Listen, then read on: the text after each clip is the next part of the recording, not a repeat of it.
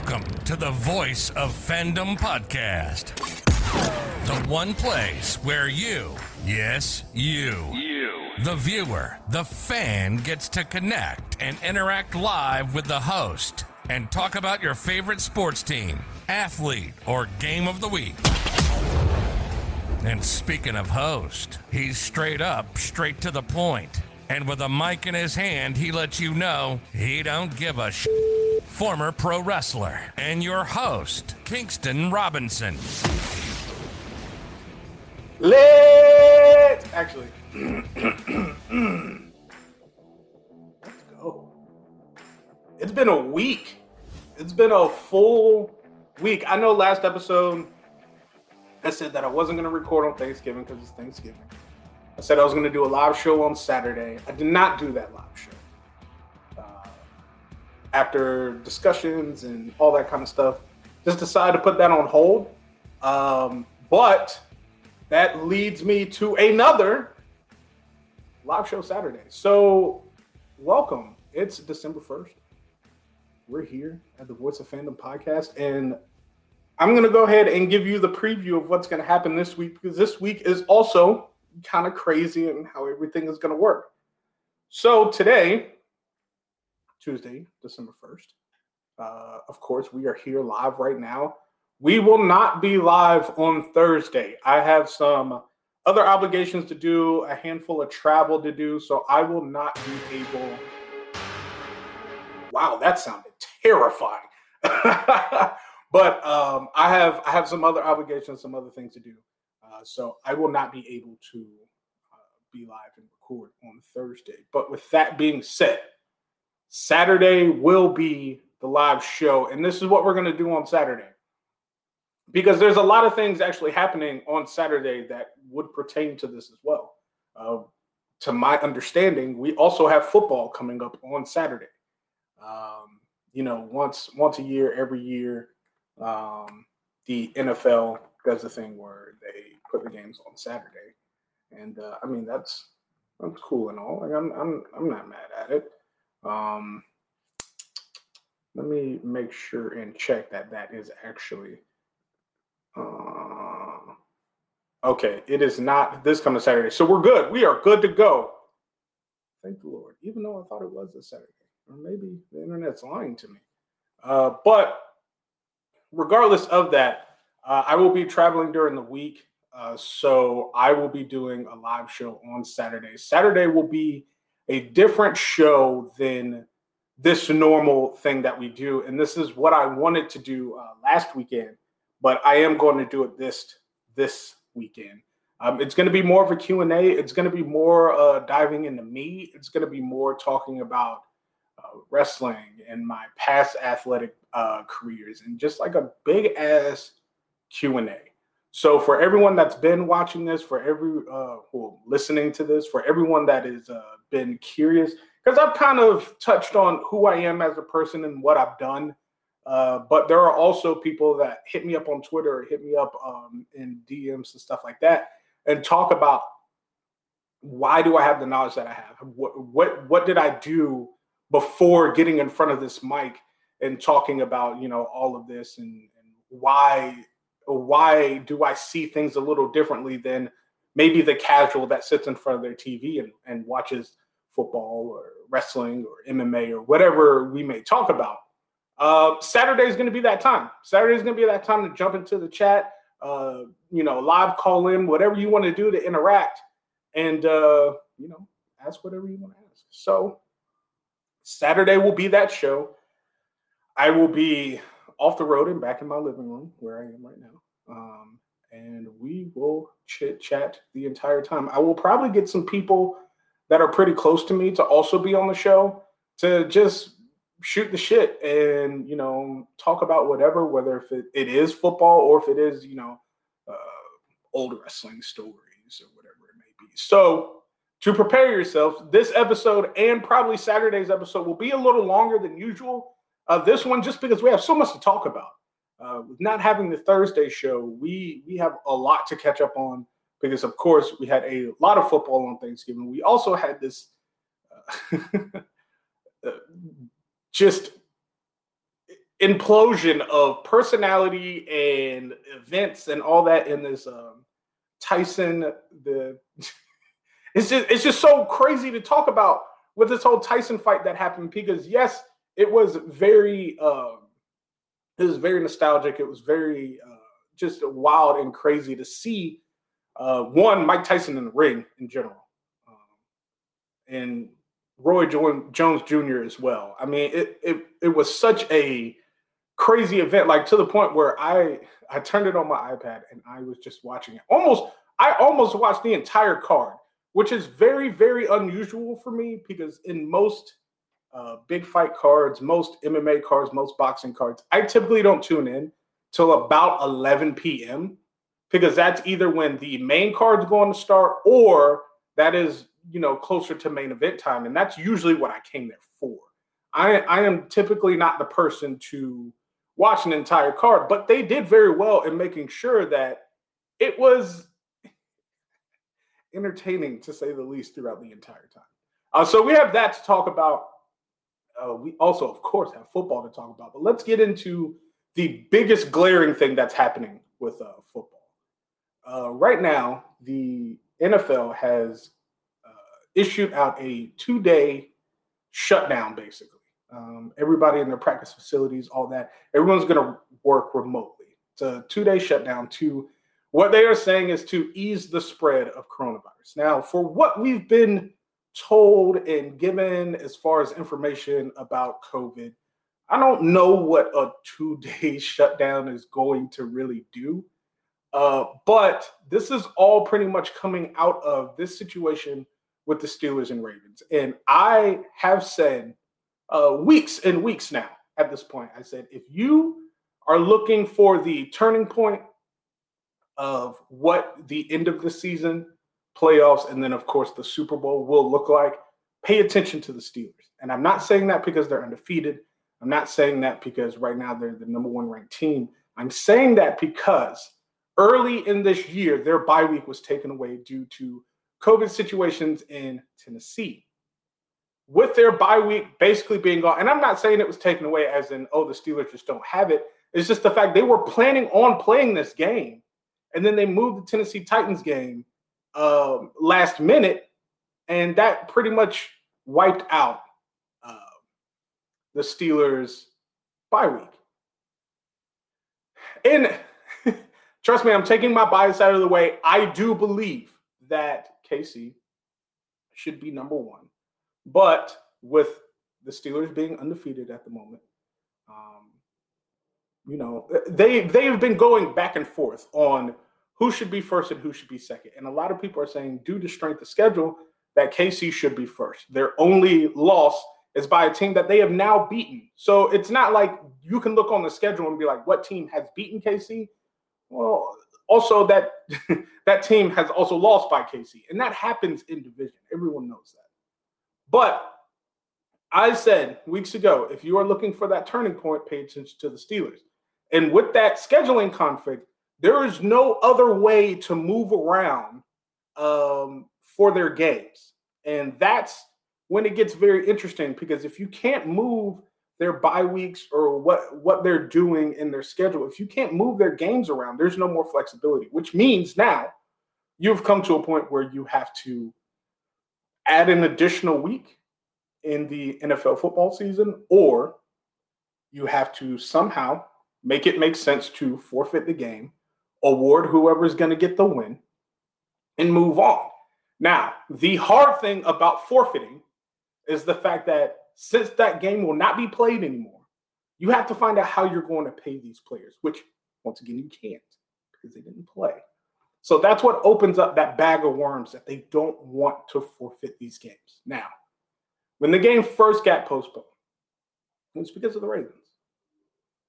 You know, Mark Ingram, J.K. Dobbins tested positive. This was not a contact tracing situation. They tested positive. So they're out. Now we saw we saw this past weekend where the Denver Broncos had no quarterback to play at all. They actually elevated a practice squad wide receiver to play quarterback. Now, short of pulling John Elway out of retirement, that was that was pretty much exactly what they had to do. So a lot of people are looking at the Denver situation and saying, well, why didn't the Steelers and the Ravens just play?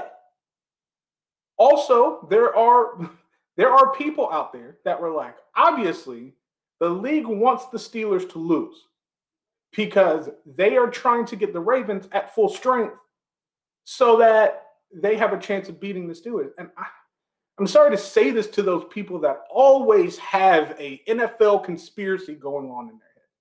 It's not true. That's just not it. One, the Denver Broncos were forced to play because they had shown and the NFL received several evidence that they just did not follow protocol. That's why they had to play. when you don't follow the protocol, the league is not going to try to shift and move things around for you. It's just not going to happen. And with that being said, the fact that not only did the Ravens start testing positive, but the Steelers did as well. James Conner tested positive. Of course, contact tracing is going to go through in that situation. Now, the Ravens have far more positives that are going on. But when both sides are testing positive, that's what makes this even harder. Because now you can't just you can't just now forfeit this game and award the Steelers the win because if it was just positives on the Ravens side, that's what you could do.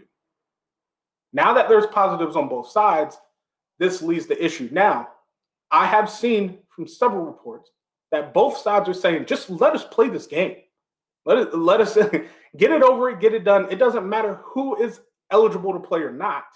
Let us play this game. Well, of course, the NFL, the whole reason why they're doing this is to look out for the player safety. It has nothing to do with just getting the game over.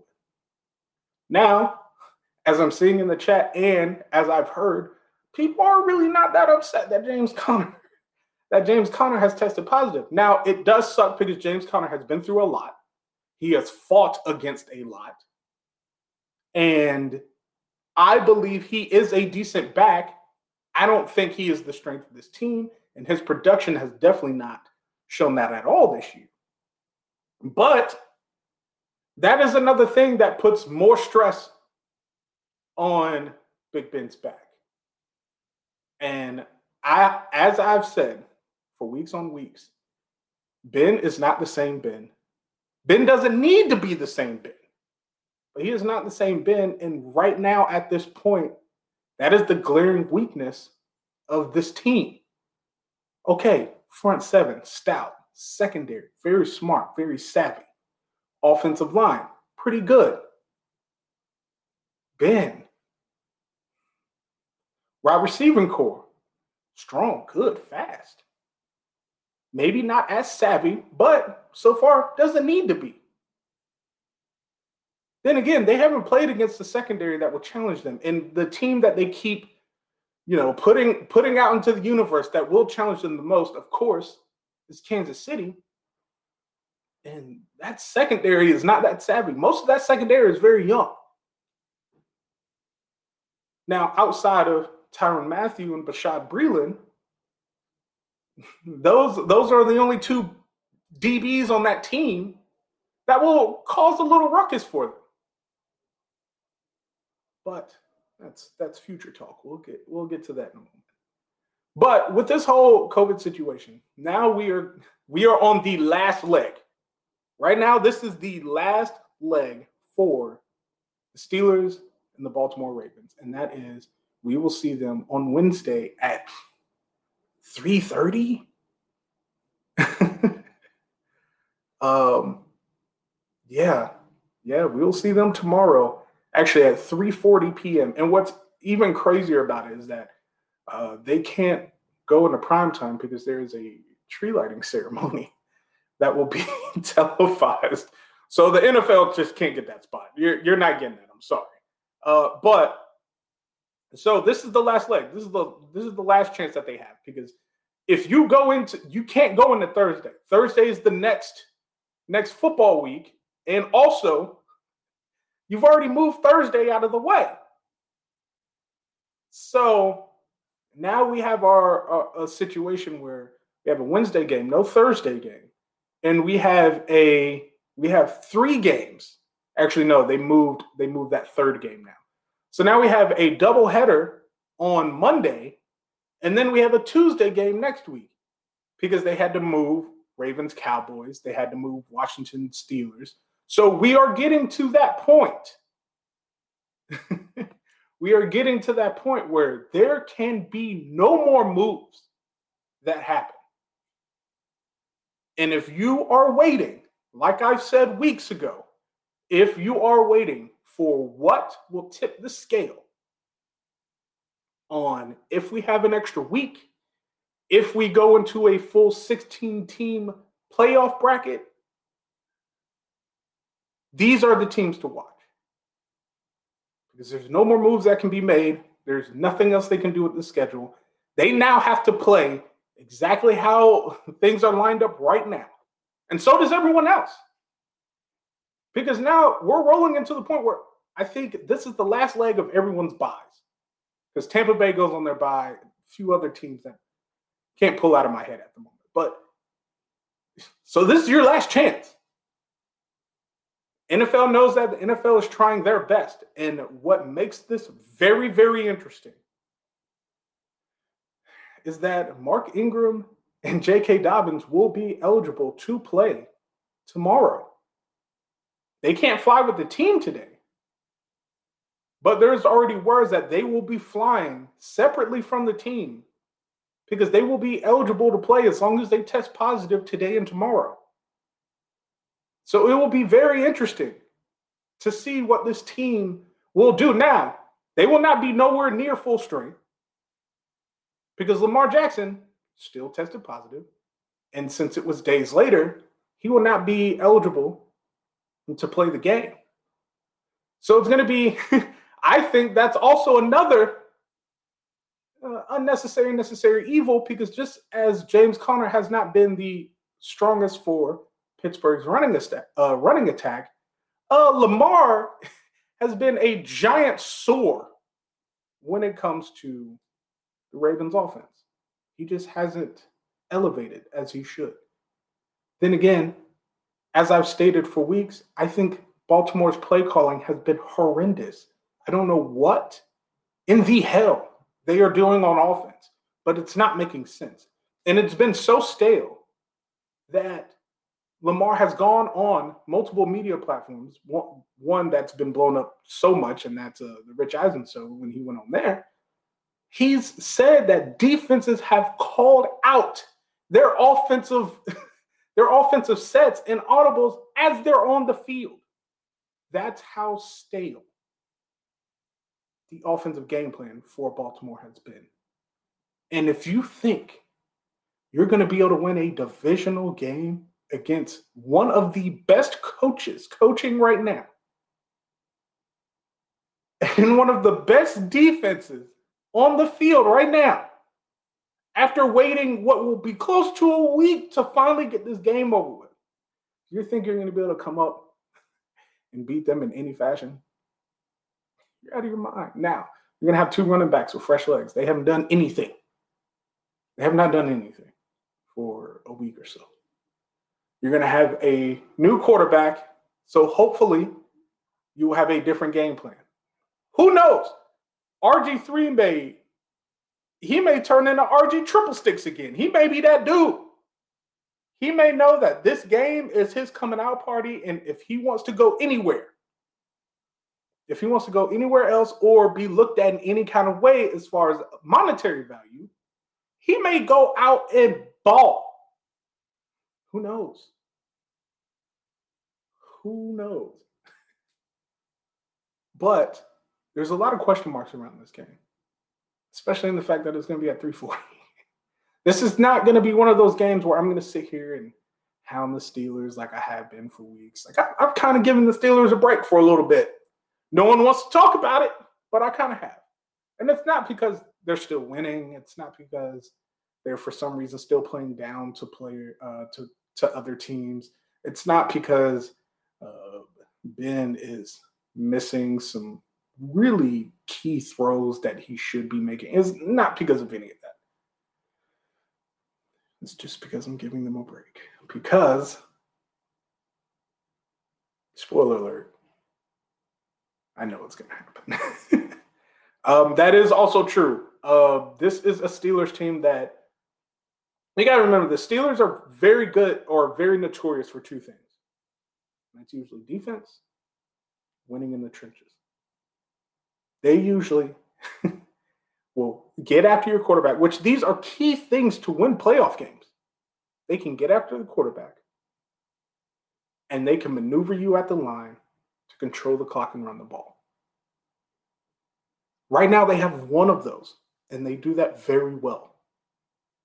They have not shown me that they can manhandle and put a team away. Because when it comes down to the third and threes, the third and twos, third and fours, most of the time, and I've seen it most of the time, I'm wincing because Big Ben has the ball in his hand. In old, very old Steelers teams that I've seen, you just hand that bitch off, toss it, run it right up the middle. Or, you know, you have your occasional quick curl, quick slant, quick hitch route. Of course, I mean, you're not always going to run in those times, but the Steelers used to just push you around on the line. And if they need that three, they need that four, they can hand it off. But hey, you never know what could happen. we're we're about to go into week 12Z because we got this game tomorrow. And uh, then I feel like it's just a long time until football again. So let's jump back in time to Thanksgiving, which was a which was a great day, by the way. I hope everybody had a really great Thanksgiving. Um, mine was very different this year. Um, it's the first time this year that I didn't uh, go home or spend time with the family or anything like that. Um, this is also my first Thanksgiving where I'm, man, I'm like in my own own space. Um, everything that I look around is mine. Um, I spent Thanksgiving with my wife here in Virginia. Um, it was very nice just for us to have a day where we we literally didn't try to think about anything, just enjoy the time, and then we didn't do the stereotypical Thanksgiving dinner. We wanted to do something that was a little more personal, a little more to us, uh, just so we could be, you know, more to us and appreciate us in that time.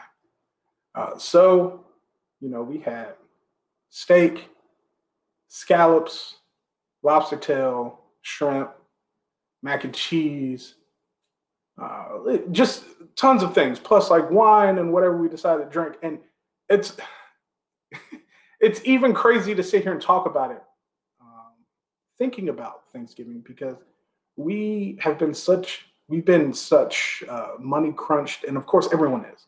Um, this pandemic and shutdown and shutdown part two about to happen and all that. It, we've been so money crunched, and it was very hard for us to just sit back and think like, look, let's just spend one day and just get stuff for us, enjoy time for us, and that's it. And we did that, and it was nice.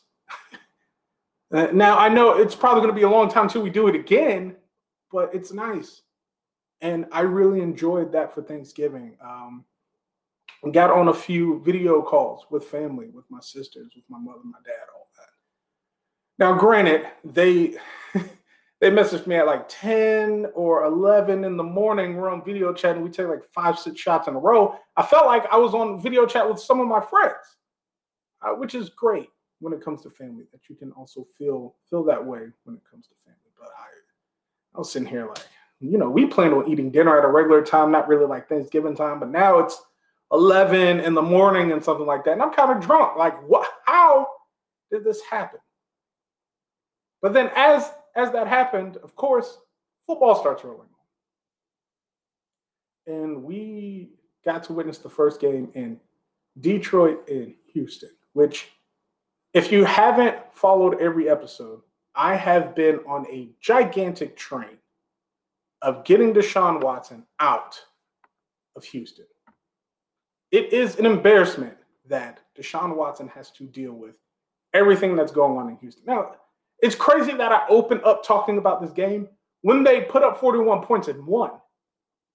But it's also against the Detroit Lions who are made for that moment. We we it's become a tradition now of watching the Detroit Lions on Thanksgiving and figuring out how they are going to blow or lose games. That's how it's been. And it's so it's so sad to see because it's wins like that that are going to keep Deshaun in Houston. And now, after a few days, there's these reports of multiple players being suspended for six games because of use of performance enhancements. And it's like, okay, now Deshaun has nobody. After this time of me, and what is crazy to say, and I hate that I'm still on this train. I have been on the Deshaun to New England train.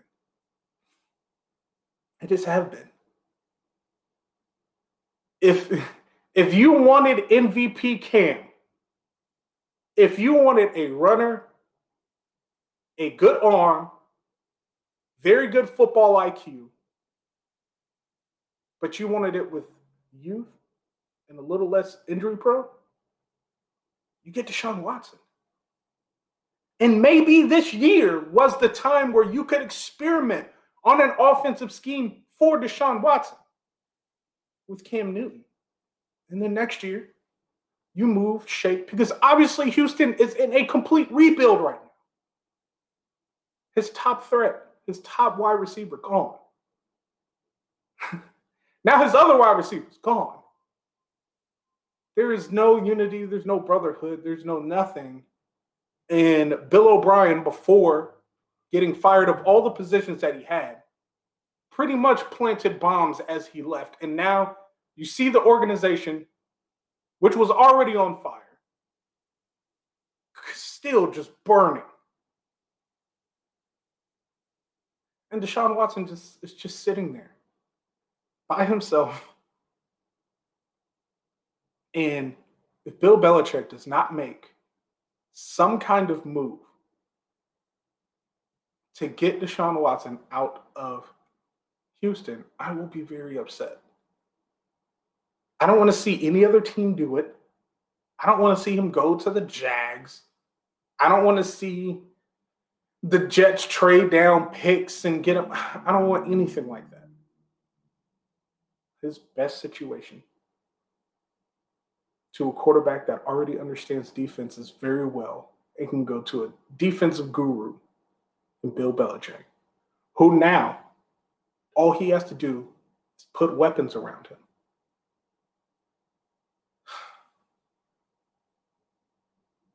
to me, that is the best bet.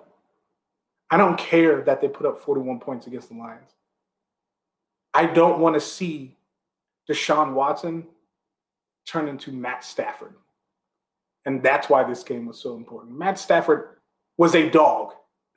And, and literally and figuratively was a dog because he played at UGA. But Matt Stafford was a dog in the entire time he has been in the league. This year has been the most embarrassing. And now Matt Stafford's gotten to the point he's not going to go anywhere else. No one's going to trade valuable draft capital for Matt Stafford. It's not going to happen. I don't want Deshaun Watson to turn into Matthew Stafford. Two very talented guys, two very good arms, football, football IQ through the roof. But because being in forest fire organizations, just wasted. And trust me, as a Chiefs fan, I do not want to see Bill Belichick literally change one player and upgrade at the quarterback position. And all of a sudden, we got to deal with that bullshit again. I don't. But I'd rather Deshaun Watson get a real shake. That's just that. because, you know, full disclosure, I wanted us, I wanted the Chiefs to take to take Deshaun over Patrick Mahomes. Because I've seen Deshaun play at the highest stage. At that point in time, at the draft, I had only seen Pat Mahomes play one game, and he lost that game. But after that game, we saw Washington and the Cowboys. Now, am I happy for my guy, Alex Smith? Of course. Am I happy that the Cowboys lost so they could just be humbled on Thanksgiving? Of course. But this this play play level of football makes no sense to me. The Cowboys and it's not just it's not just on Mike McCarthy. It's it's not just on the fact that Andy Dalton is back at quarterback, which I don't understand how, because yeah, I'm not even to get into that. Just know that the Cowboys literally coached themselves to lose this game. That was it. There was no, there was nothing that you have to overthink about it. The Cowboys literally coached themselves to lose. Now, Ron Rivera, of course, coached a hell of a game. Alex Smith did exactly what Alex Smith does. This is still a very new-ish system for Alex Smith. You got to remember, he hasn't played. Like last year was not a Ron Rivera coach team. So this is still a new offense, and he's going in and doing exactly what he does. He's trying to be as smart as possible with the ball, checking down, using his athletes in space, which you have to remember. once he went to Kansas City from the 49ers, he was under Andy Reid, who is the king of using his athletes in space, whether if it's wide receiver, tight end, running back, offensive lineman, quarterback. He loves using his weapons in space. Alex Smith is very good at being very good with the football. The Cowboys are very good at giving away the football. So even if Alex Smith played like Jameis Winston, the Cowboys would give you multiple chances to recover from that. 41 to 16. Man, I don't think Andy Dalton's the answer. and, and I said that before he got hurt.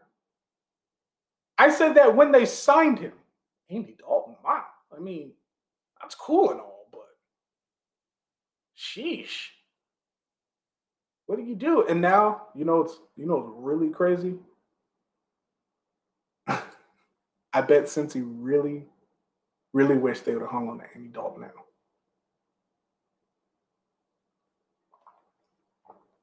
Tough thing to think about.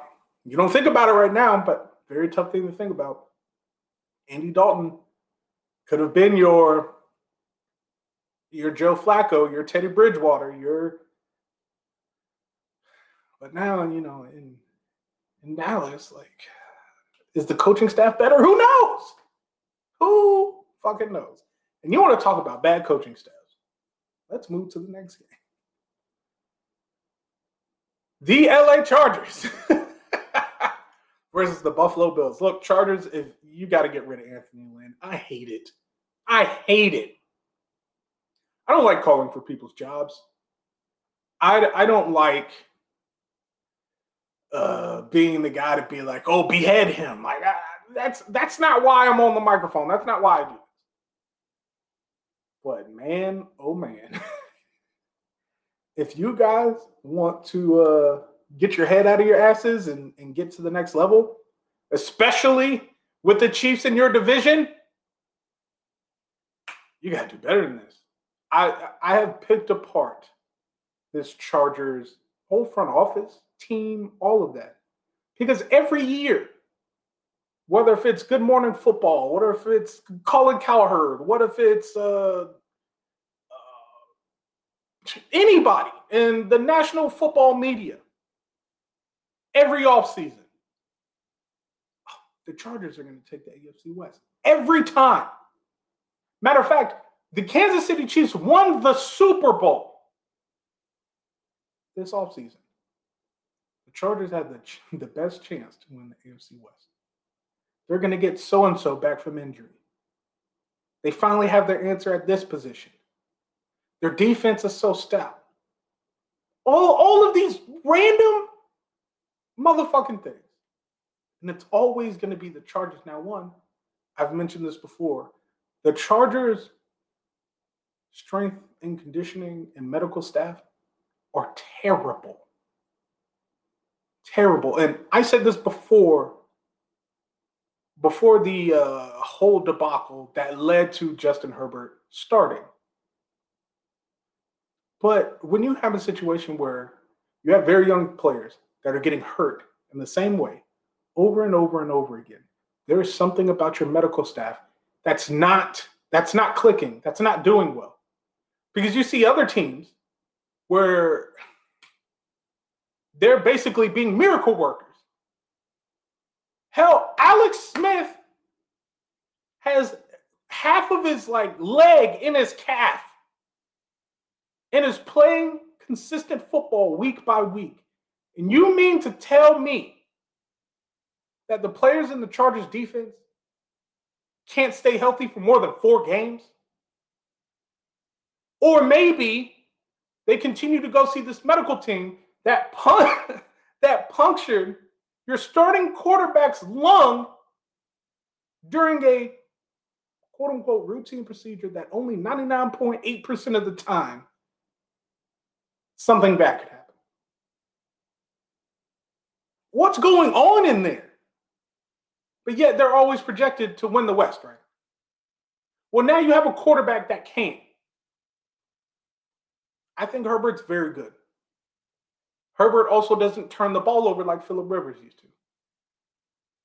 I used to love watching Chargers game in the past few years because Philip Rivers was as much of a quarterback for us as Alex Smith or Pat Mahomes has been. But now they got they got a kid. They got a dude. But they can't stay healthy. And they're not being coached well in very very critical situations. Anthony Anthony Lynn, you got to go. I hate to say it. I hate to be that guy, but you got go. This division can be very competitive. Do I want to always railroad and win our division and go into the playoffs, blah, blah, blah, and this and that? No, I want to see competition. It's been nice, but literally, if we win this game and the Raiders lose again, which I don't think they will because they play the Jets next week, we take the AFC West crown in week 13.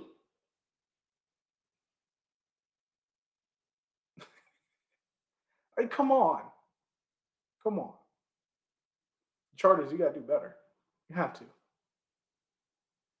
because you're making this year for first year quarterbacks. I mean, they're putting up great numbers, but they're just in shithole situations, and it's it's really kind of rough, especially now that the whole Tua thing is going. Eh, we'll get to that, but yeah. So exactly what was just said in the chat. Shout out to my guy Bugs, but exactly what was said in the chat. They need an identity. They don't have one right now. Now, I, I feel that their identity before was this really fast, stout defense, which they were getting to. Ended up being like, ooh, could this be the defense that's built to beat Pat Mahomes? Because they can spy here. They got linebackers that can run as fast down hills they can sideways. All these things. And that, that didn't work. Um, and then now it's, oh, is Justin Herbert going to be the guy? We're going to be a quarterback led team. You know, we don't have to do with Philip Rivers throwing away the ball all the time and all that. Well, now you put Justin Herbert in situations where he can't even really be him. It's rough. It's very rough to think about. But the Chargers got to get it together, and that's it. Um, Titans Colts. Well, obviously the Titans took what the Colts did to them two weeks ago or so. Very personal. And Derrick Henry did what Derrick Henry does. And that's that's pretty much the end of that. It's funny. Speaking of Philip Rivers, I mean, the Titans handle business. Now, what I love about the Titans is that it it has Mike Vrabel just written all over it. Like you can tell this is his team. These are his guys. These are his dudes. Like his identity, his coaching personality, his player personality is like smothered all through this team. And you want to talk about a team that lacks identity? The, the Titans are not it. Like they have a identity, and it might as well have it might as, might as well have Vrabel sitting in like a fucking throne, and you just got Derrick Henry standing in front of him with like a suit looking like Blade or some shit. Because that's that's it. That is it. And it's wonderful. It is wonderful football. And I I am I am excited to see what they do in the playoffs. The one team that I am worried about in the AFC is the Titans. And I'm not saying personally like to play, but last year was their coming out party on what they could be when they smacked every team that they were an underdog uh, against until they ran into the Chiefs. But yeah, they they did their thing, and it was easy. Uh, Panthers Vikings. I hate talking about. Um, I hate talking about Kirk Cousins. Um, he is a tragic football player, and I can't stand the fact that uh, they won this game. That's just me. Uh, when you leave it up to a game-winning field goal, and for some reason that's just that's it. Like Teddy B coming back did his thing. I I just hate Kirk Cousins is so bad. Um, yeah, and that's that's what I got for you. That's Panthers Vikings. I don't I don't have any anyone that cares about this game, and I know I don't, so I'm not even to waste my time. Browns Jags, another game that no one cared about. Browns, look, I do have a handful of Browns fans that listen to this. Browns, this is my issue with you. When it comes to you in the past, you know, several years, long, long time actually. When it comes to those past teams, you're doing great. And I get it. And I get why you're excited and why you talk about it and, and why you jump in the in Lake Erie and all that wild shit that y'all are doing right now. I get it. But you you have you, you have to do something that makes me feel that once these teams get better, you'll perform better. Like you went toe to toe with the Jaguars. And to me, the only team the Jaguars should be going toe to toe with are the Jets. And, and that's to get the first number, uh, you know, the first pick. That's it.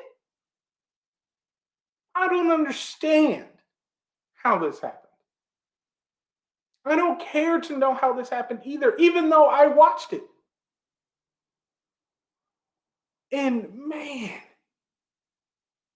like, please, please do not end up in a situation where you find yourself going against a very, very good team.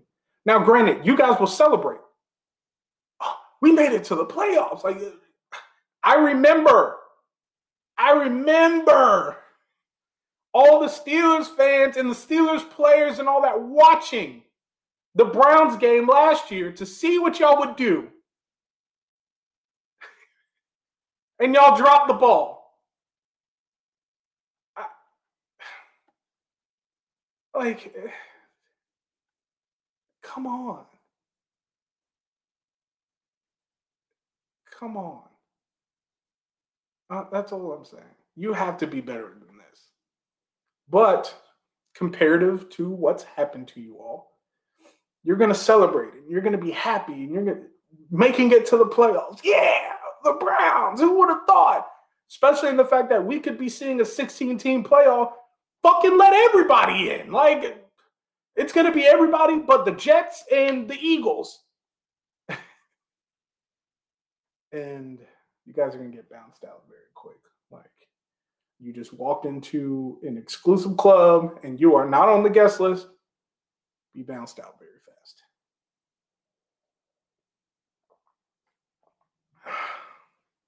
Man, oh man. Now, I will say the one thing, and it was brought up, the one thing that I've given the Steelers a lot of flack about is their strength of schedule.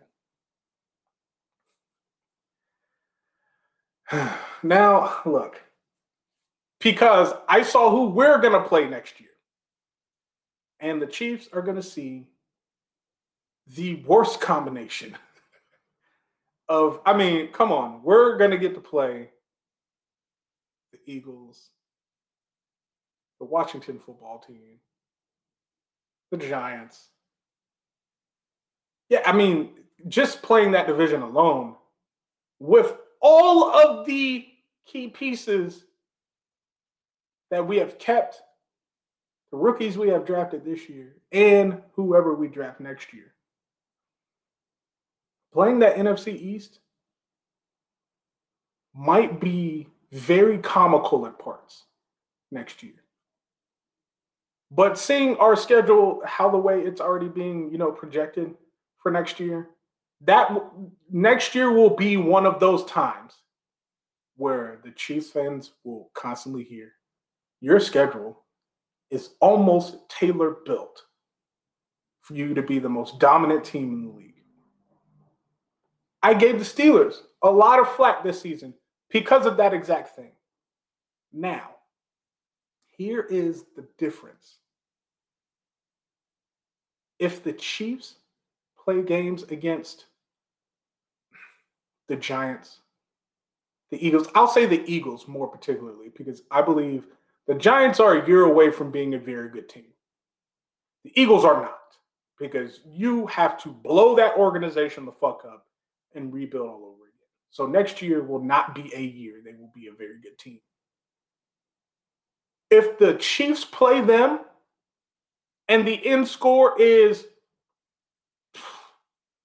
21 21 20, 21 18, 21 14. That's an issue to me. I don't care if it's 35 42. Issue to me. That's why I say you take advantage of the schedule. I'm not saying that the schedule is the reason why you're winning. I'm saying you should be winning so much better. And that tells me the strength of your team. I am over the Steelers play down to their opponent. Grow up. this is supposed to be the swan song fucking fairy tale ending for Big Ben, right? Treat it that way. You have one of the best coaches in the league. You went eight and eight with Duck Hodges and Mason Rudolph. You should be playing better than this. But hey, we'll see tomorrow. I don't know how. I don't I don't know how I just got on that. I don't know how. Okay, anyways. Giants Bengals, who gives a fuck? Who cares? The fight for the NFC East has been like uh it's been like a uh, you know elimination chamber match and no one has arms. It's just been bad. It's been it's been a cage match where four motherfuckers with no arms. How do you? I don't get it. Oh, I don't get it. It makes me so angry. So I'm not going to talk about it. Cardinals Patriots. A lot of people were shocked by this, and I'll tell you why I wasn't shocked by this game. Everyone was expecting for the Cardinals to come in and play this very up and down, wishy washy, not that very good Patriots team, where one of the glaring issues is obviously their quarterback, which they didn't have to pay very much, who is playing like the paycheck that was sent. And I hate it because I wanted Cam to succeed. I I was happy when Cam went to the Patriots. Not because I called it, but because I was happy that he got a shot. He's paying he's playing like a million dollar quarterback. That's it. Eight million dollar. And that's sad to say because we watched a hundred million dollar quarterback last night play like fucking two dollars in Carson Wentz. Cam Newton is part of the issue in New England. The other part is the same issue that they had when Tom Brady was playing. There is no one there. But to me, that's not the biggest issue because you know it's wild. No one knew who the tight end in Seattle, uh, Hollister. No one knew who that was. Will Dissly. No one knew who that was. Uh, let's talk about Demarcus Robinson from the Chiefs. I can't believe people actually know who he is. He's been on the team for years. like, uh, there are players that get pressed because the teammates around them make them better. There is no one in the New England offense that makes everyone else better. Their best athlete on their offense is Rex Burkhead. That is the best athlete in the New England offense. What are you going to do? When you have wide receivers throwing better balls than the quarterback, former MVP, just stop it.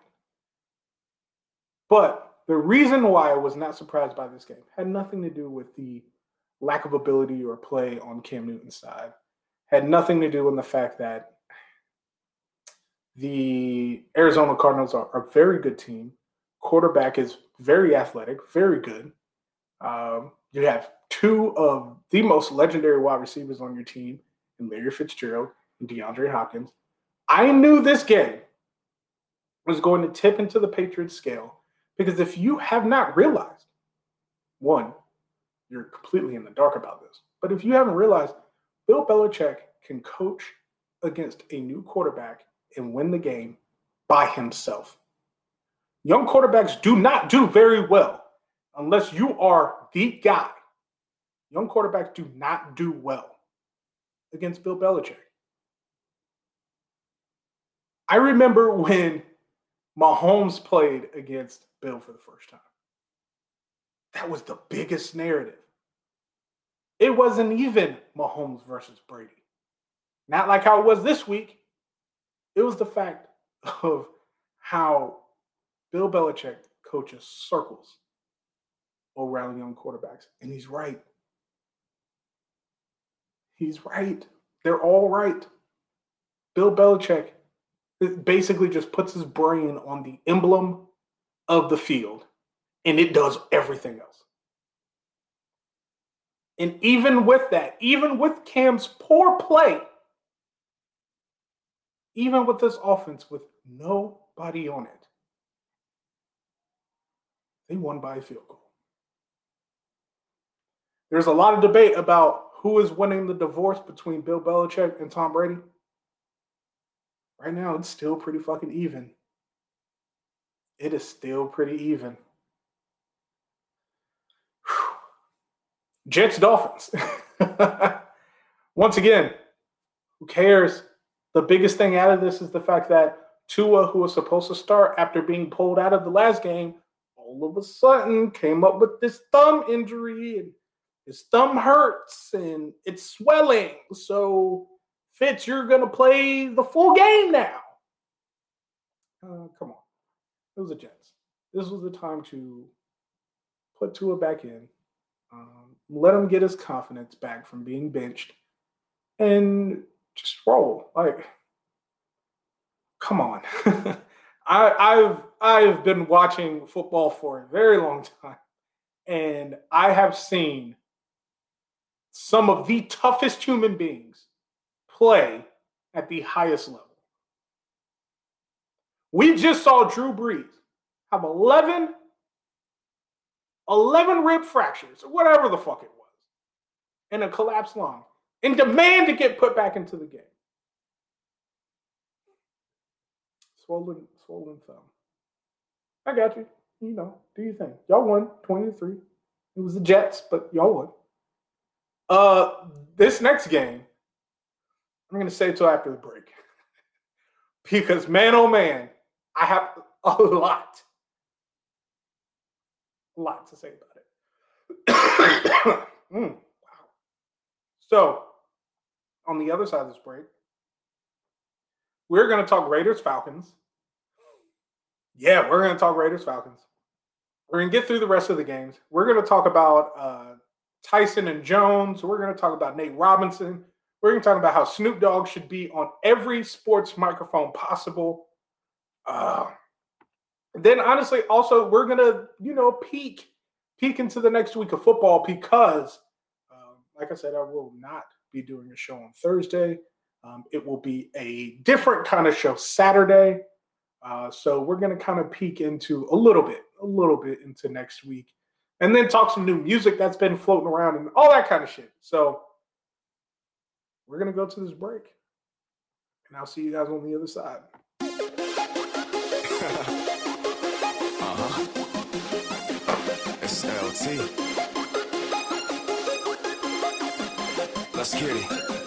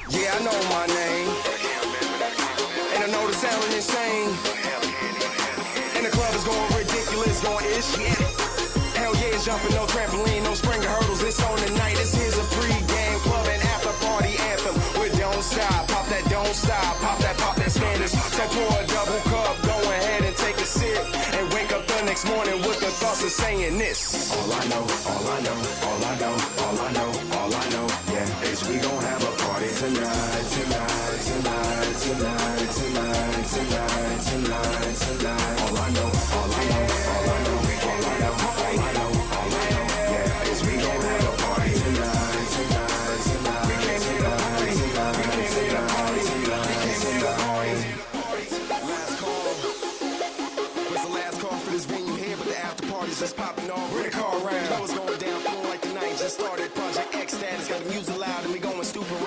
And you know my situation. Go to sleep, wake up, do it all again. Same thing, new day, new clothes, new spot. This routine here will never end. And the only reason I do it is to show you you can have fun with life. I grind hard and shine hard every day. Why not party hard all night? You only live once, so you gotta push hard for that dream before somebody knocks you off. Handle your business and then you will witness your work will pay off. You can do what you want. So now I'm stunting. I'm getting money. My fam is with me. This life is lovely. Double cup, go ahead and take a sip and wake up the next morning with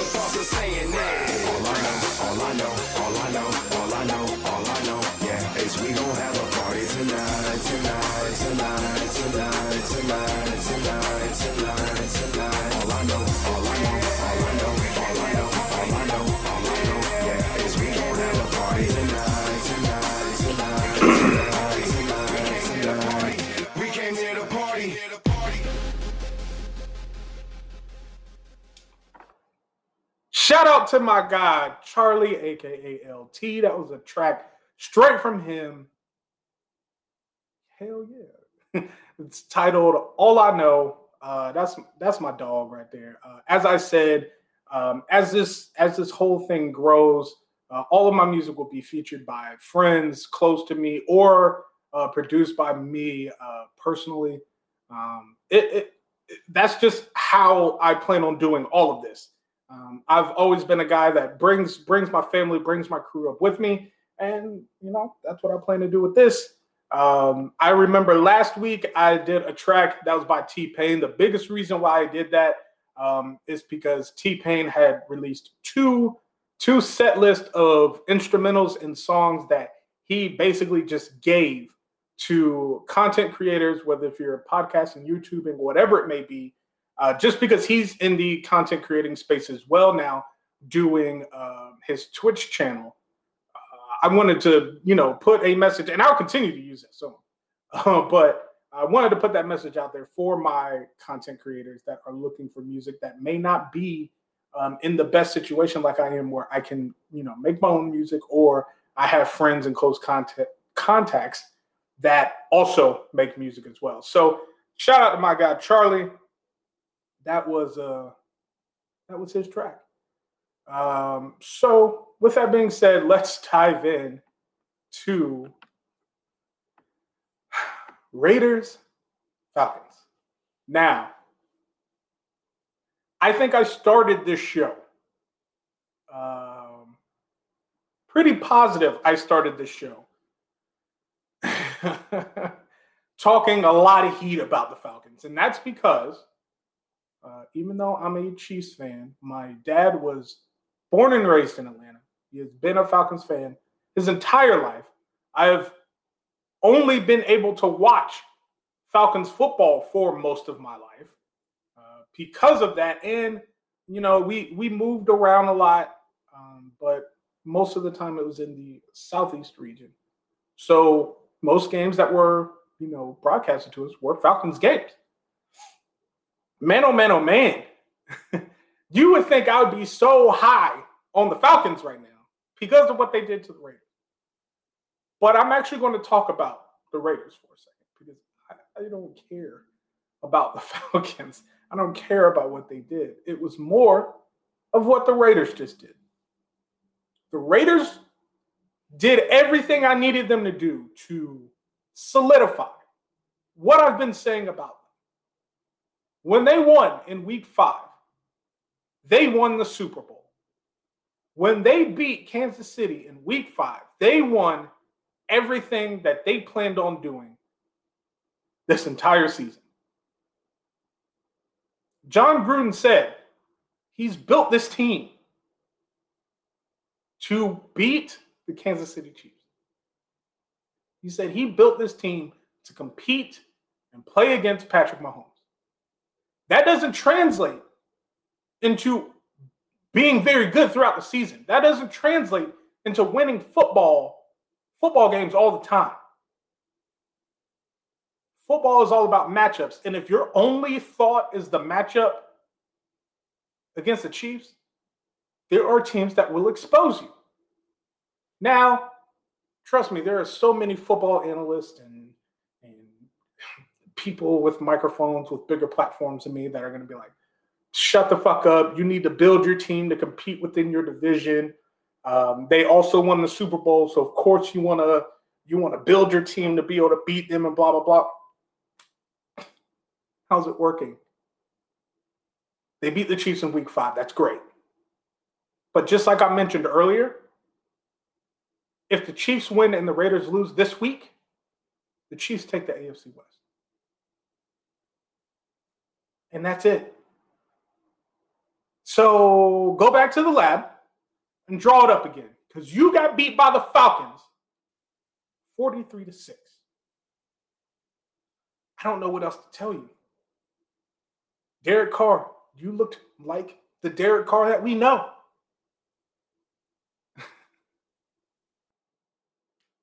that defense, for some reason, made Matt Ryan look like Super Bowl Matt Ryan before the lead collapsed. And this was without Julio Jones on the field. It took a while. You know, looking at the game for a little bit, I was like, man, how the fuck is this game is pretty ugly. And then all of a sudden it just cracked wide open.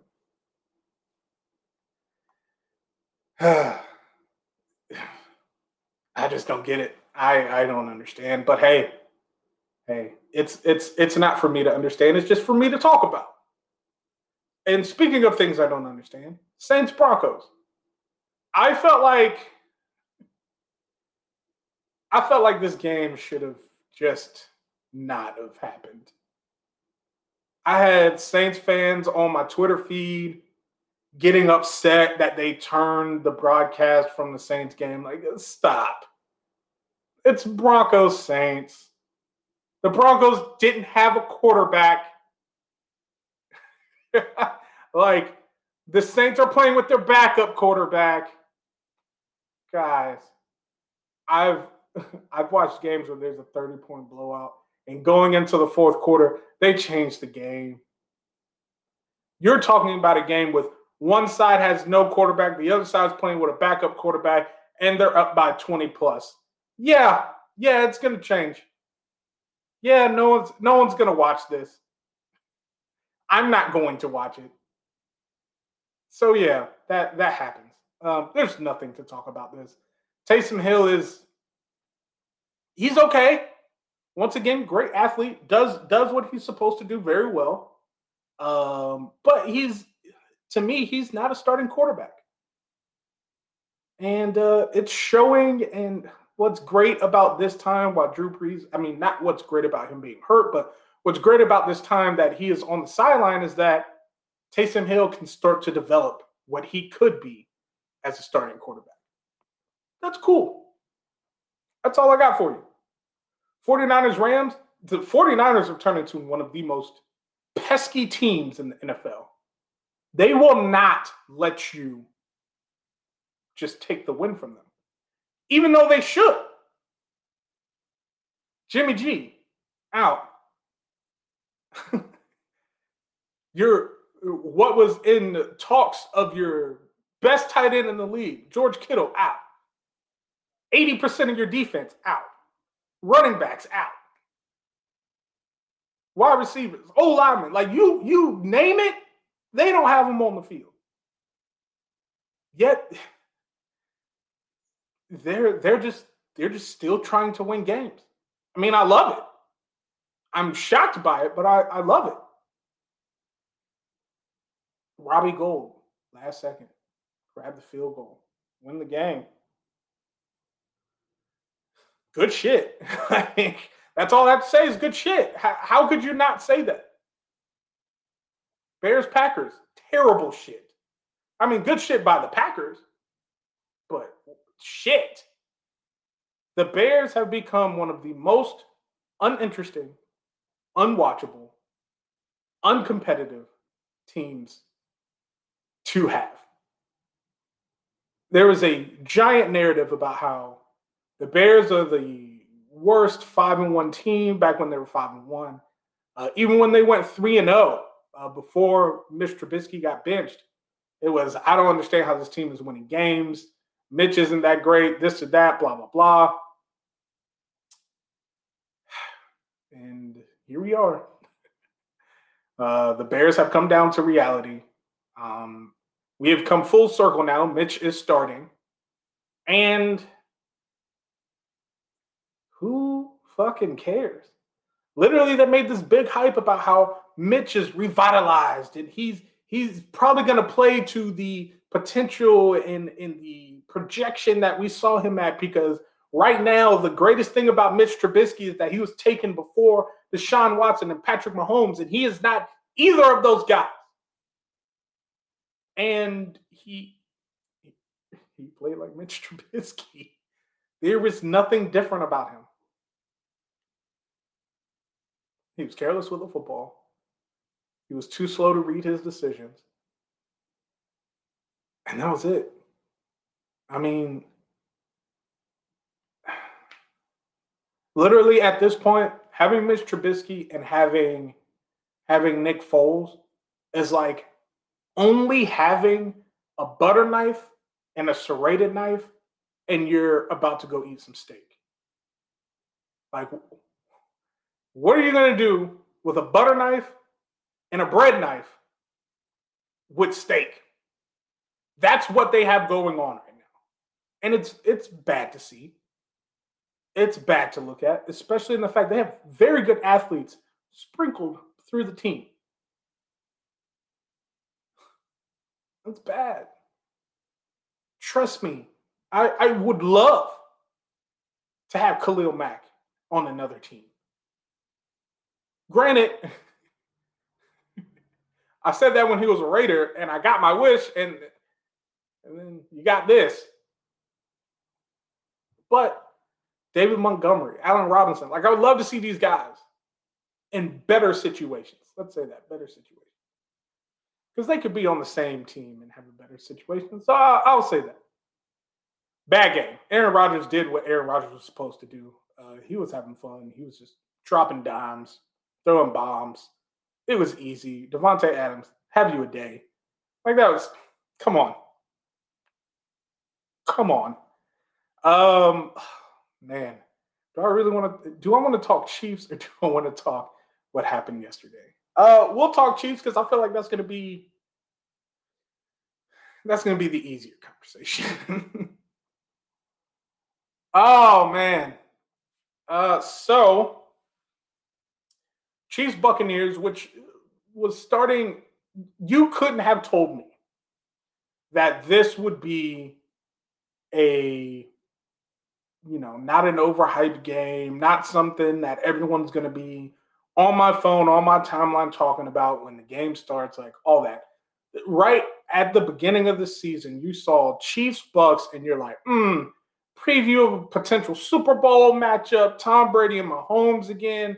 Now Tom Brady has weapons, so there's no bitch, like all this kind of shit. I am going to lay this out for you as easy as possible. The past few weeks, I have said the Buccaneers are a paper team. When you put all those last names and numbers together, they look great. Brady, Godwin, Evans, Brown, Fournette, McCoy. Don't even go to defense. Yeah, it looks great. But these are all names that haven't really been all together. That's just how that is. You have an off season with no real off season. You have Brady coming in, changing, manipulating the scheme, constantly adding new parts. It's not working. Bruce Arians calling plays that don't cater to his quarterback. It's not working. Then he goes in these post games and pre-game press conferences and blames Tom Brady. Oh, we have open shots. He's just missing them. Now, yes, I'll put a lot of blame on Tom Brady but a lot of it goes to Bruce Arians as well. He's not helping his quarterback. He's not helping his offense get adjusted to each other, learning the timing of each other. And the one thing I will give kudos to Bruce Arians about the fact that he was very transparent and very for real in the fact that, yeah, you can't just put a bunch of names together. He said this in his post game right after the game. He said, Everyone was ready to award us the Lombardi in the offseason. You can't just get a bunch of guys together and go win the Super Bowl. This is what I've been saying every week when I talk about the Bucs. Real life football is not a Madden Ultimate Team. It's not a MUT League. You can't just get all these players together that are very good in their respective roles and just expect them to work very well. It's not how that works. And you saw that in this game. 27 24 makes this game look like it was the previous Mahomes Brady's games, where it was close, it was a dogfight, and one of them made a last minute drive to put points on the board and seal the game. That was not the case. This was a game where this this was a game. I looked at the chat and it was a hilarious quote that I'm going to get to in a second. this was a game where Patrick Mahomes and that offense and Andy Reid established dominance very early. Saw a coaching mistake that the Buccaneers were just for some reason unwilling to make adjustments about and just took advantage of it. and then after that, they chilled. Do I like the fact that they chilled? Absolutely not. But they chilled. And what's very hard about knowing you're very good, it it takes a little different kind of motivation to continue to play at that level. This wasn't a situation where uh, where we played down to a team because we didn't. There wasn't any mistakes. There wasn't any picks or off script plays that went terribly wrong. There was one strip sack fumble that I expected much more of. But what what is very odd is that Andy used to get Andy Reid used to get criticized so much about this. Put your foot on the gas and keep it there. You have a wide receiver who has been told he's just a special teamer. You have a wide receiver that says, "Oh, you know, the national media says he's just a fast guy." And in the past few years, it has developed in the fact that, oh, maybe he's not just fast. Oh, he's starting to run very good routes. Oh, he just jumped over three defenders in triple coverage and caught a bomb over the head of all of the people guarding him. He runs routes differently because these are routes that are made for him. His slant and goes, his in and outs, his zigs, his digs.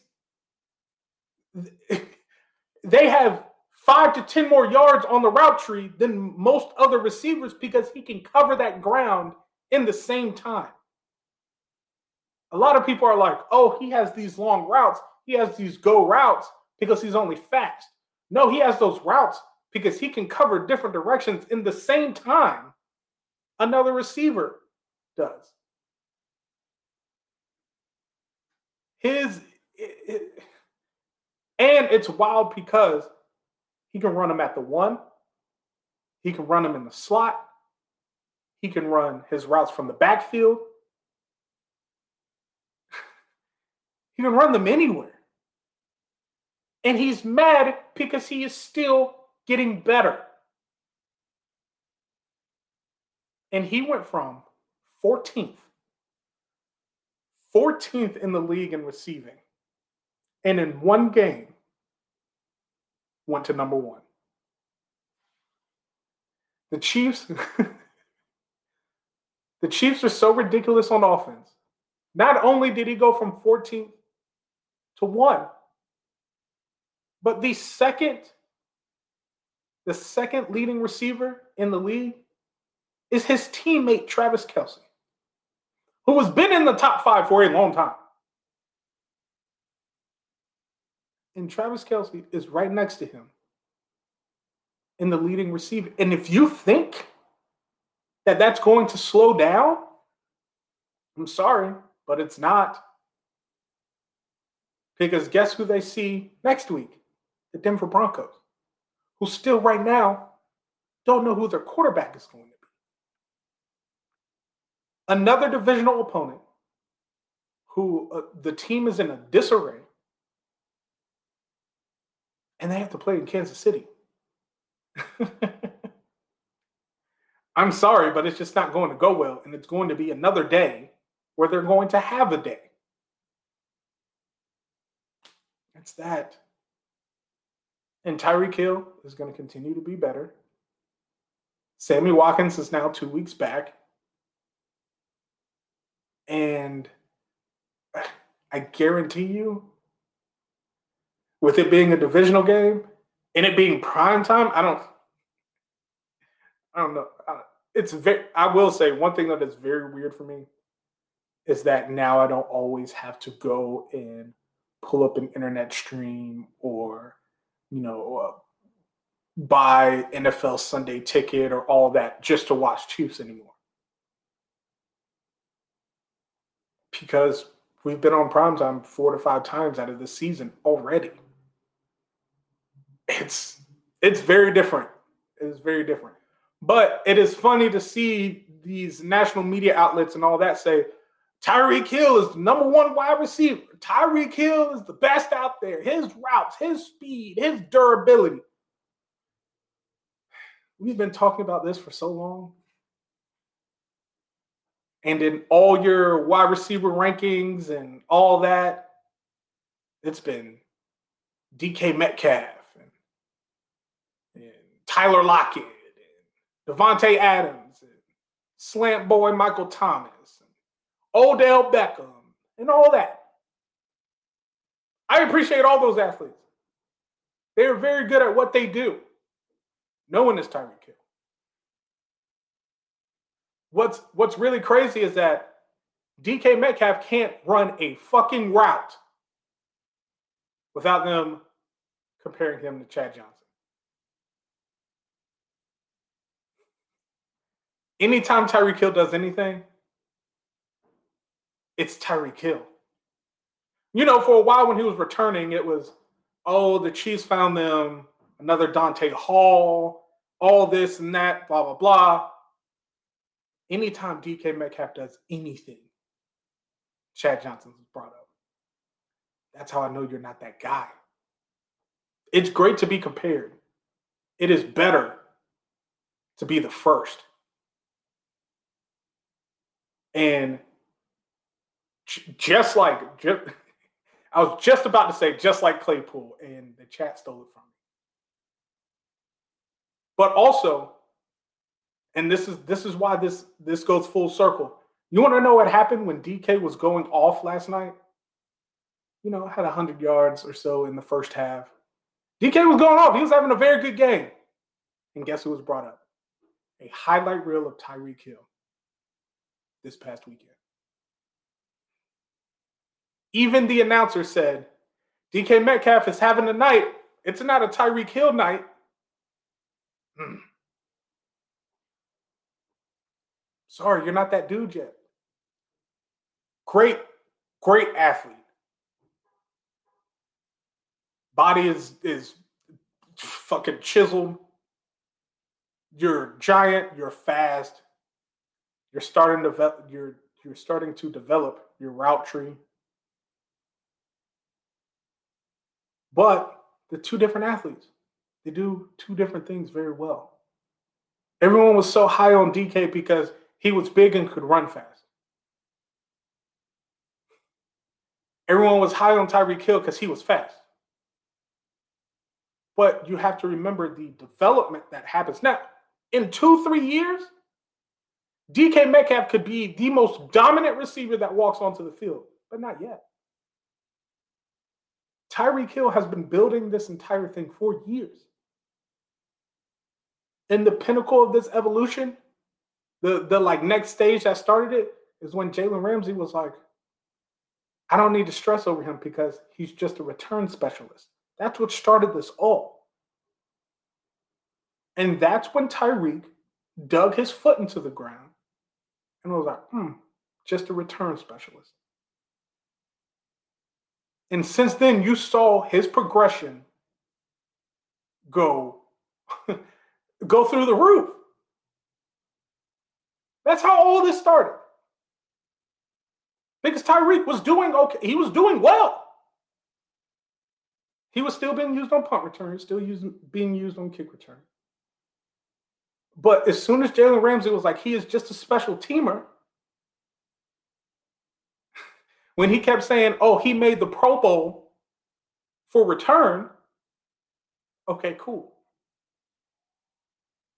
And Tyreek now does what he does on now a national level and a Super Bowl caliber and former Super Bowl team. And Jalen Ramsey has nothing to show about it. I have seen Tyreek. We watched Tyreek Hill for an entire quarter embarrass what was one of the best pass defenses in the league. This, what people were saying the strength of Tampa Bay is their defense. Can't run on them, can't really pass on them. They're very fast. They play gritty. Todd Bowles just moves them around, does this or that. And Tyreek Hill took a quarter and torched them like they were a practice squad. Patrick Mahomes did whatever he wanted in the pocket.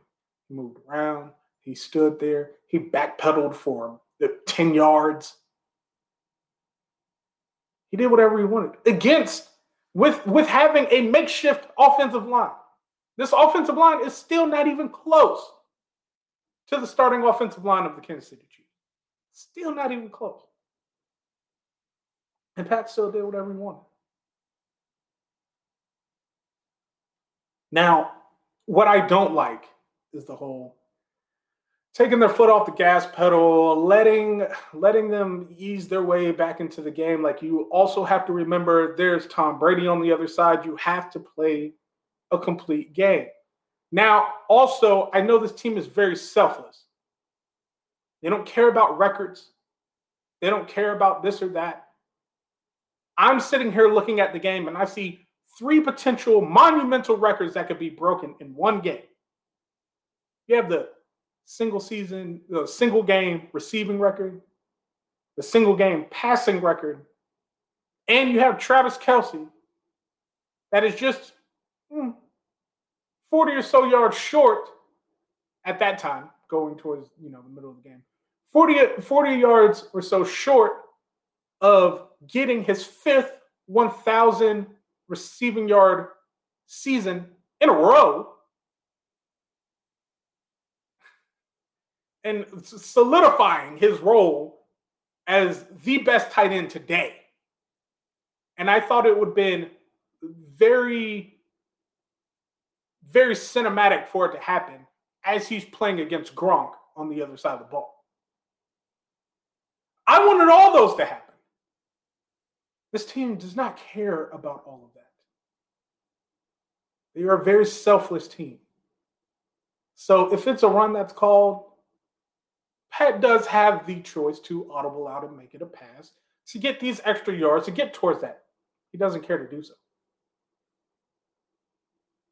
Tyreek could go to the huddle and be like, hey, I'm 60 year 60 or so yards short of this record.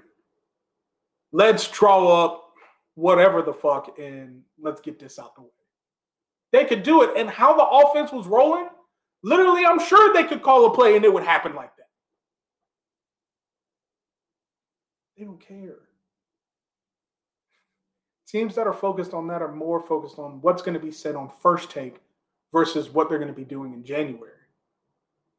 That's a big deal.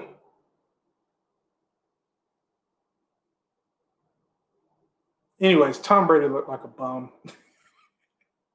he did. Uh, two picks. One was off the helmet of Daniel Sorensen. Um, the other one was just a great play by Bashaud Breeland. Um, Tom Tom Brady is doing. He is literally doing exactly what I've been saying he's going to do.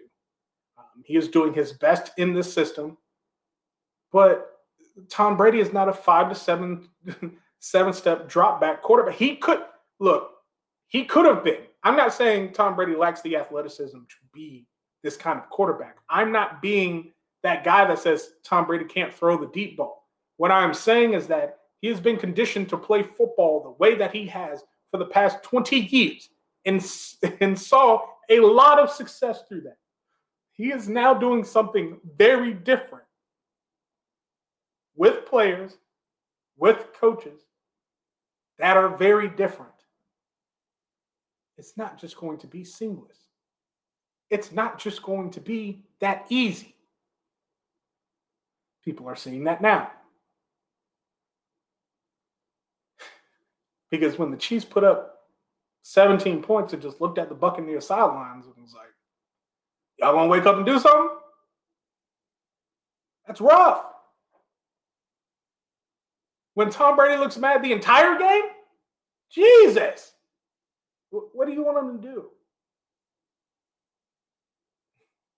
He did what he he did the most that he could have done during this offseason. He couldn't even do that. Said, "Hey, offense, let's go to this field. Let's go to this little private spot. Let's, you know, run some some camp drills, blah blah. You got fucking helicopters and drones. Look at what Tom Brady is doing with Gronk and Mike Evans and all. Isn't this against some protocol? Can't even do that. And now people are like, they have no continuity. Well, fucking duh. This is what happens. This is what I've been saying this entire year. But everyone was saying Tampa Bay is Super Bowl bound. Tom Brady finally has weapons. He and he's in a division that he can take. You're talking about the same division that the Saints are in, where Teddy Bridgewater went undefeated while Drew Brees was on the sidelines. Please don't make it seem like there's no competition in that division because there is. And the Falcons, whenever they decide to show up, they, they'll be that team in that division to just fuck it all up and make a team win or lose just to make things interesting. Don't ask me why. So, with that being said, we can talk about last night. Last night, we saw two birds in a fight, and one bird just didn't have any wings. We saw a game where Russell Wilson, who was the leader, the guy of this entire MVP race until he went through a three to four game stretch of just being bad. This game did not help him. This wasn't the greatest game by him. We watched a game where Carson Wentz put on full display why I have not been on the bandwagon with him this entire time. I remember I would get shit on because I said Carson Wentz is not good. And people would be like, oh, you're just being a hater because you have Patrick Mahomes. No, that's not it. He's just not good. Even through Wentz's quote unquote potential MVP year. Guys, he, eh, he's not that good. But I was a hater. I was told, and my big bro is Eagles fan. So if anything, I want to be able to root for them. I want to see them succeed. But they will not with Carson Wentz at the head. They will not be a successful team with Carson Wentz at quarterback. Now, do I think it is time for them to move to Jalen Hurts? No, I'm sorry, but no. And this is why. You have a you have a team that for some reason is still fighting to be, you know, in in the race for this horrid division. But also, you have an offensive line that's not healthy. They're extremely banged up. They're mix matching and moving and trying to at least have a starting offensive line and you're going to put your young, high draft capital worthy quarterback behind that line, that your most established veteran Uh, Kelce at center can't even snap the ball in the correct position because he's fucking tired and he's the only one from the starting lineup that's still healthy. And you mean to tell me you want to put a young quarterback behind that line so you can end up like Joe Burrow? No. No, don't do that. Carson Wentz is worth $100 million. You get every single fucking dollar out of him until you ship him out somewhere else. That's it. And what sucks is that the Eagles are going to hit 30 million plus for the next two years. So their cap hit goes down on Carson Wentz. So even if you want to move him, you're still going to have to deal with that shit. When you make a $100 million investment, and all of a sudden that investment starts tanking, yeah, you start looking at other options, but you don't just immediately just start fucking around and moving things around now. That's a $100 million.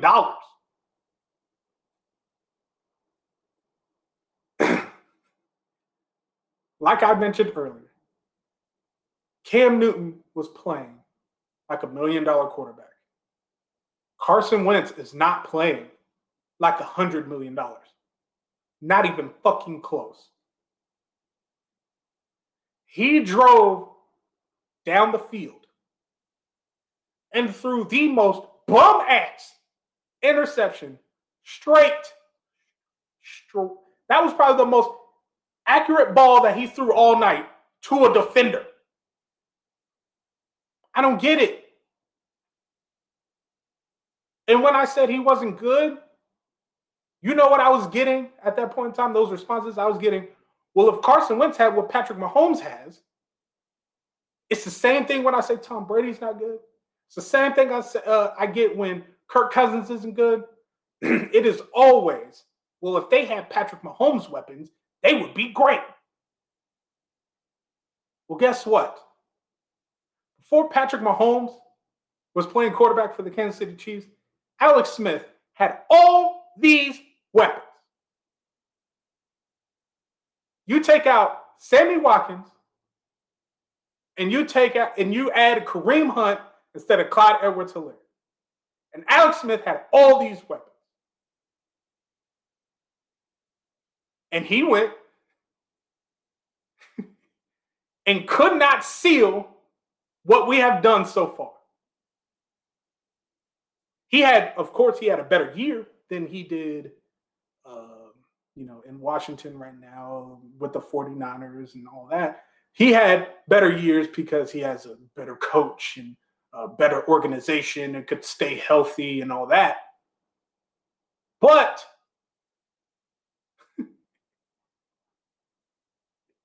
that's not that's not what it is. Also, Alex Smith is a way better football player than Carson Wentz. And if you disagree with that, we can't talk football anymore.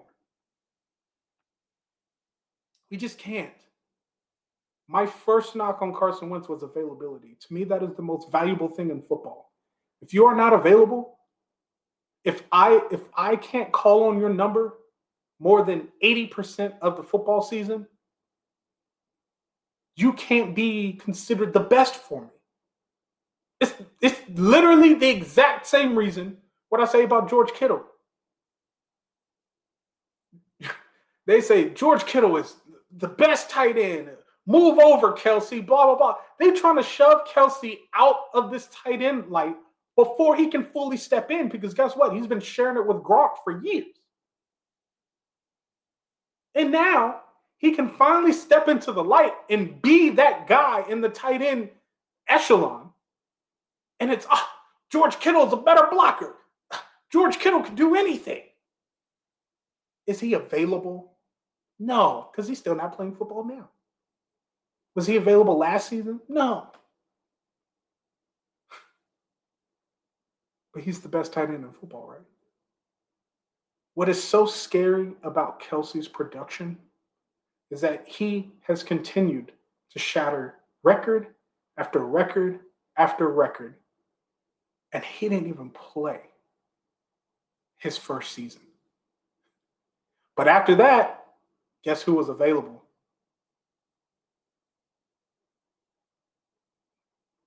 That's all I have to say.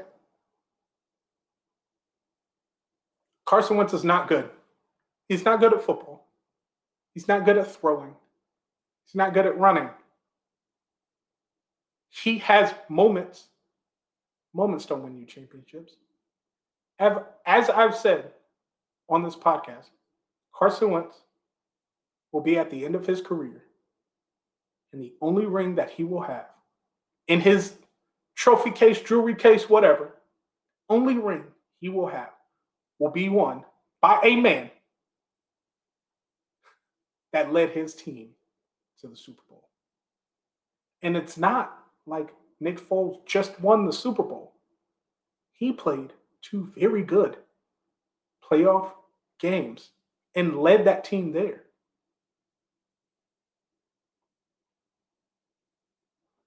I'm sorry, but he's not good.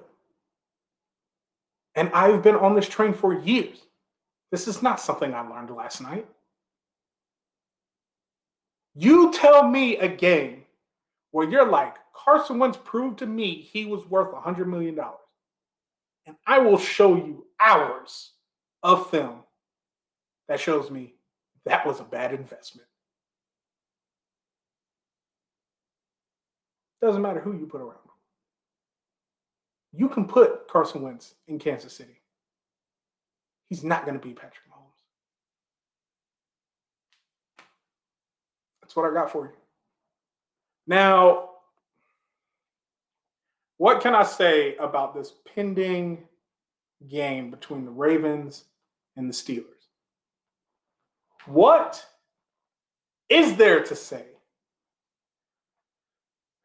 Steelers, uh, welcome to 11 and 0.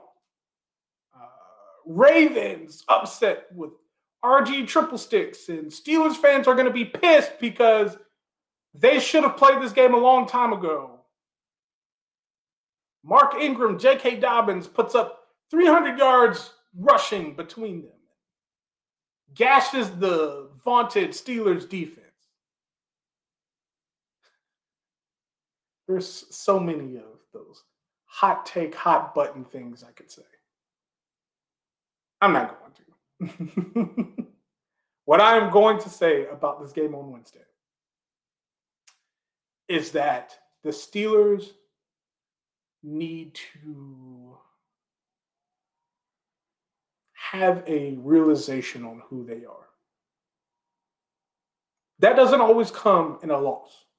Most of the time it does. Doesn't always come in a loss.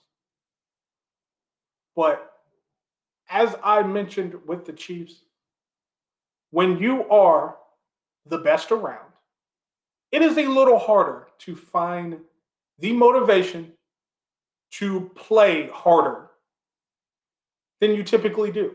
That's just how that is. You have to be motivated, you have to be on another level to jump and play at your best, which you did before you noticed that you were the best. The Steelers, one, are not the best. They feel they do, but they're not. Also, they need that hit in the face. Do I think it's going to come from the Ravens? Who fucking knows? Because as as the days go on, we don't know who's going to play on the field during this game. But they need that knock in the face to be like, hey, come back to reality. The Steelers thrive uh, from coaching staff down. They thrive off being the underdog. That's just what they do. They need to be back in that seat.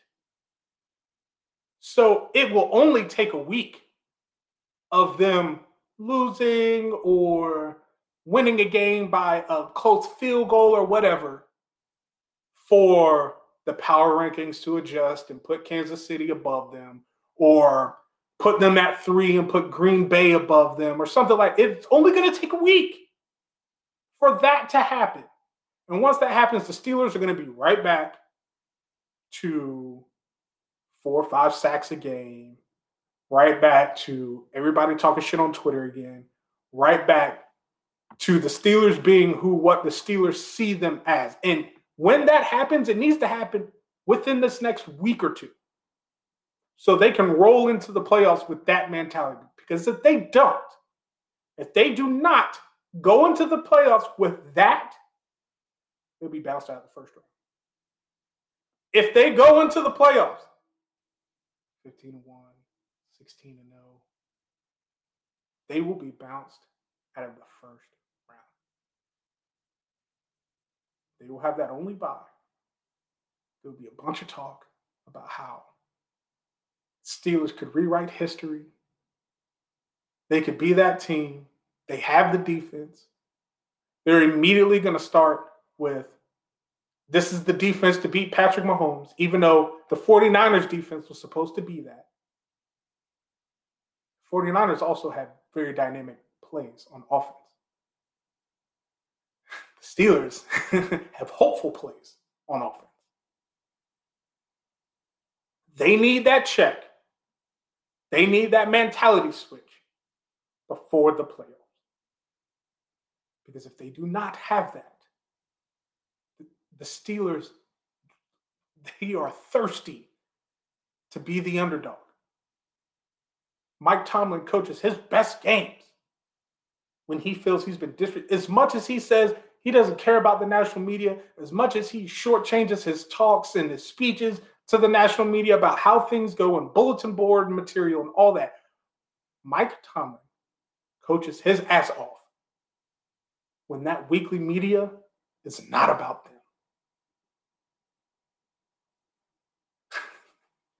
they need that attitude check.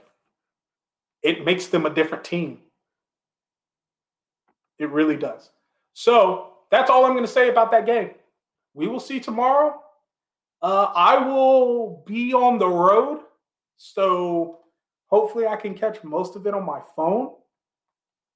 Uh, but I will be ripping and running everywhere tomorrow. And literally, I mean everywhere. so that will be that. Also, a few things that I'll be looking at into next week. Um, I mean, there's a lot of throwaway games next week. I'm just going to go ahead and be honest with you. Um, hmm, things to look at next week. Browns Titans will be very interesting. You'll see who the Cleveland Browns really are. Um, and what up, homeboy 88? Ah, I can't really see your picture right now, so I can't really know like who you are, but what what what's good? um, Browns Titans, you'll you'll really know who the Browns are when they go against this Titans team. Um, Derrick Henry is going to be Derrick Henry, uh, so that'll be something to look at.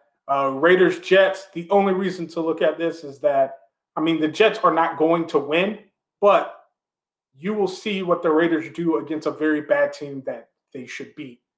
Um, that's pretty much it. That's all I got uh, because they should have beaten the Falcons and they did not. Uh, yeah, I mean, I'll follow you. Go ahead, go ahead and follow and like the show. Also, follow me on Twitter at a armor. Uh, you'll get all the updates for the show that I do every Tuesday and Thursday, but not this week. This week we will be going live on Saturday. Saturday we will be going live. We'll be doing a Q&A. I'll probably have some wrestling friends on here. We'll talk shit. Um, and, you know, we'll talk about sports, wrestling, music, whatever it may be. Uh, so, yeah, go hop on Twitter. Twitter will get you all the updates. And then, of course, follow on here because you'll be notified every time that I go live. And the next time we go live will be Saturday. Um, so, uh, what else to look at next week? Um, I won't even say watch Broncos Chiefs because it should be one of those games, and it's prime time. Uh, it's in Kansas City. It, come on, I, I don't make predictions on my own team, but this is this is just one of those easy ones. Uh, also, Washington Steelers. I,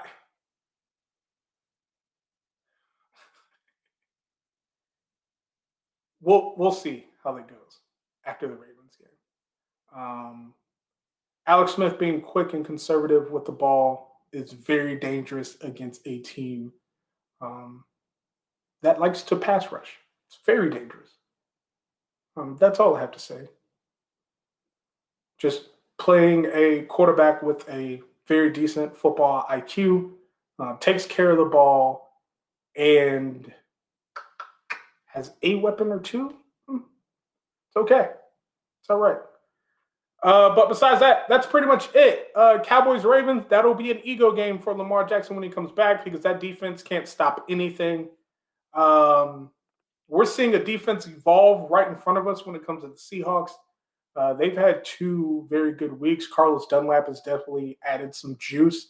So it'll be very interesting to see how the uh, Seattle Seahawks continue to evolve going into the playoffs. Uh, with that being said, teams are really starting to show who the hell they are right now. Uh, some of them are it's just not good. Others, eh, we'll see what happens. Uh, we saw a monumental media event. I'm going to call it a media event um, in the Tyson and Jones pay per view that happened. Uh, what a fucking spectacle that was! Multiple sets lighting rigs, all that. You had musical performances. Like they really tried to do this up to make it bigger than a like quarantine event that has happened. Um, if you didn't see it, uh, I recommend go and finding it on some kind of media site. I'm sure. My God, Bugs, yes, sir. Um, I might see you sooner than expected. But I'll I'll keep in touch and let you know. But if you if you didn't get to see this Tyson Jones spectacle, go and try to find a watch it. I'm sure you have seen now memes and video clips of it everywhere. Especially Nate Robinson getting not now the basketball fan in me did not want to see this happen. I wanted to see because I, I enjoy it when athletes from other sports go out and show out and do their thing in other avenues because I am a multi multi sport athlete. So I appreciate and learning different styles and different techniques from other sports usually help you in your primary primary sport. Uh, I mean, I played football, soccer, and was in, in MMA before I got into a wrestling ring. If you were to tell me I just don't use any other asset of any of those sports before, like as I'm in the ring, I, I would say you're done. So I was looking forward to seeing this thing, and I don't follow uh, what's his name, Jake Paul or anything like that, um, on social media, on YouTube or anything like that. I knew of the first fight that he had and that he won that. Uh, I know of his YouTube fame, but like I said, I don't follow him. But I was like, okay, you know what, Nate Robinson, go ahead and do your thing. These are both two inexperienced fighters. Even though, um, what's his name? Jake Paul, Logan Paul. There's two different Pauls. And they're two different people, but I can't remember which one is. Anyways, Paul. We'll just go with that. And not the monkey from the end of Jimmy Neutron. but um, I know that he's been very serious about his training and all that. Nate Robinson just jumped into the world. So I expected novice behavior from him in the ring. I did not expect for him to not have any control and treat it like a street fight. And at that point, I saw this Facebook post this morning, actually, talking about I can't believe all these memes and y'all making fun of Nate Robinson. Like, not all of y'all can go into college with with uh, two scholarships and this or that for football and and like talking talking all this stuff about Nate Robinson. Not to downgrade Nate Robinson, tremendous athlete. Nate Robinson was a fucking unicorn in the basketball world, being five nine and being able to dunk on whoever the hell that he wants.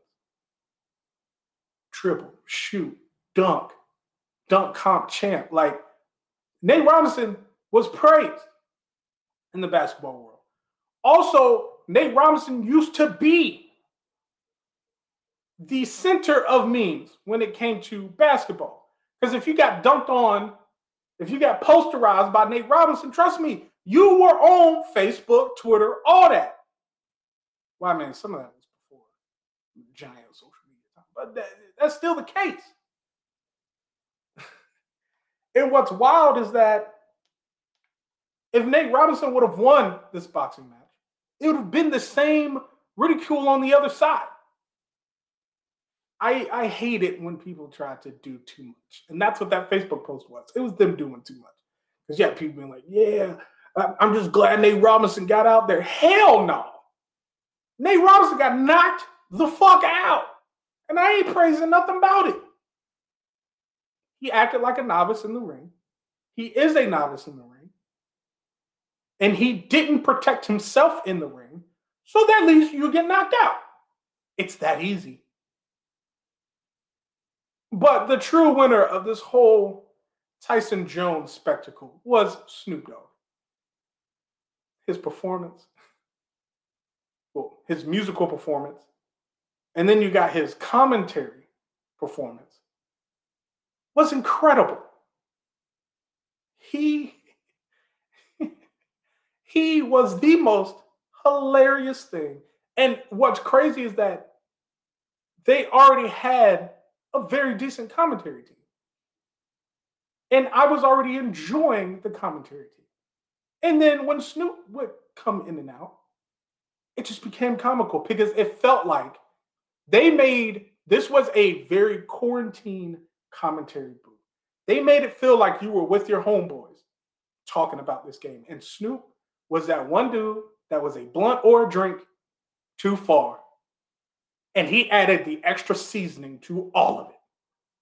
And I loved it. Because when he said, Oh Lord, I was right there with him. I was right there with him. And it was the most hilarious thing.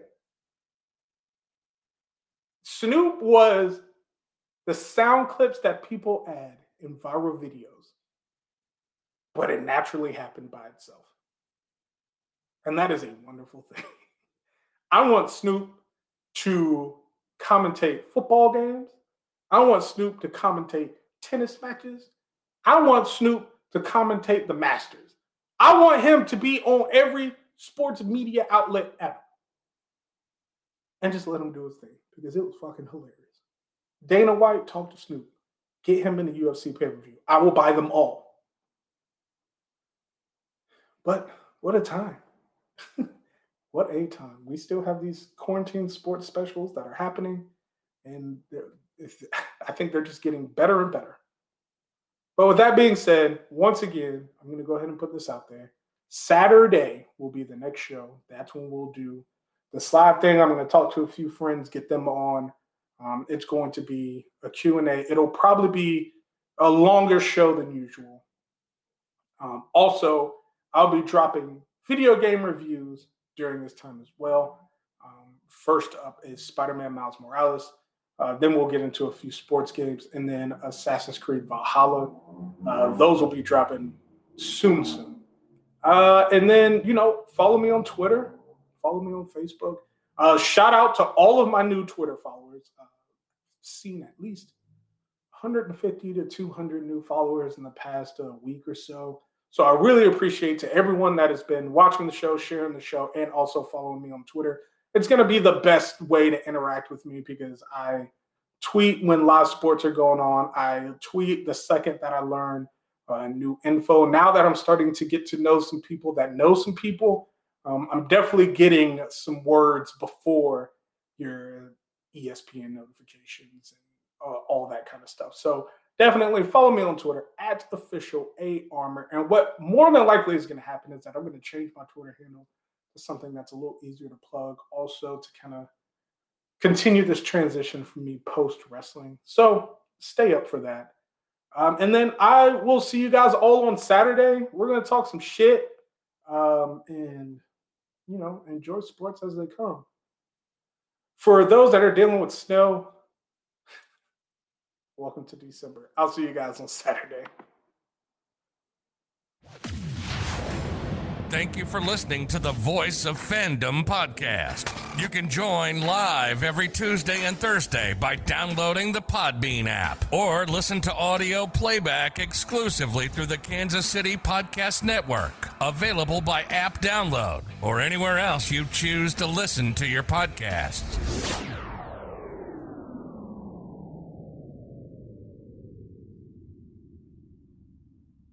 Introducing touch free payments from PayPal, a safe way for your customers to pay.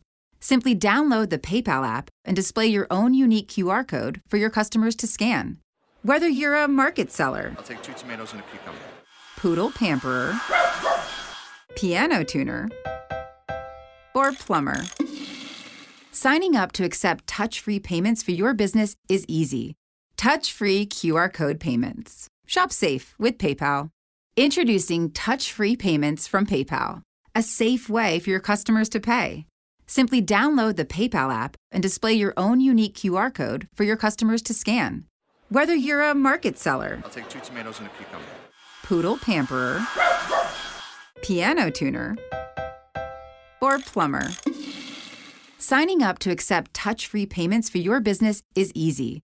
Touch free QR code payments. Shop safe with PayPal.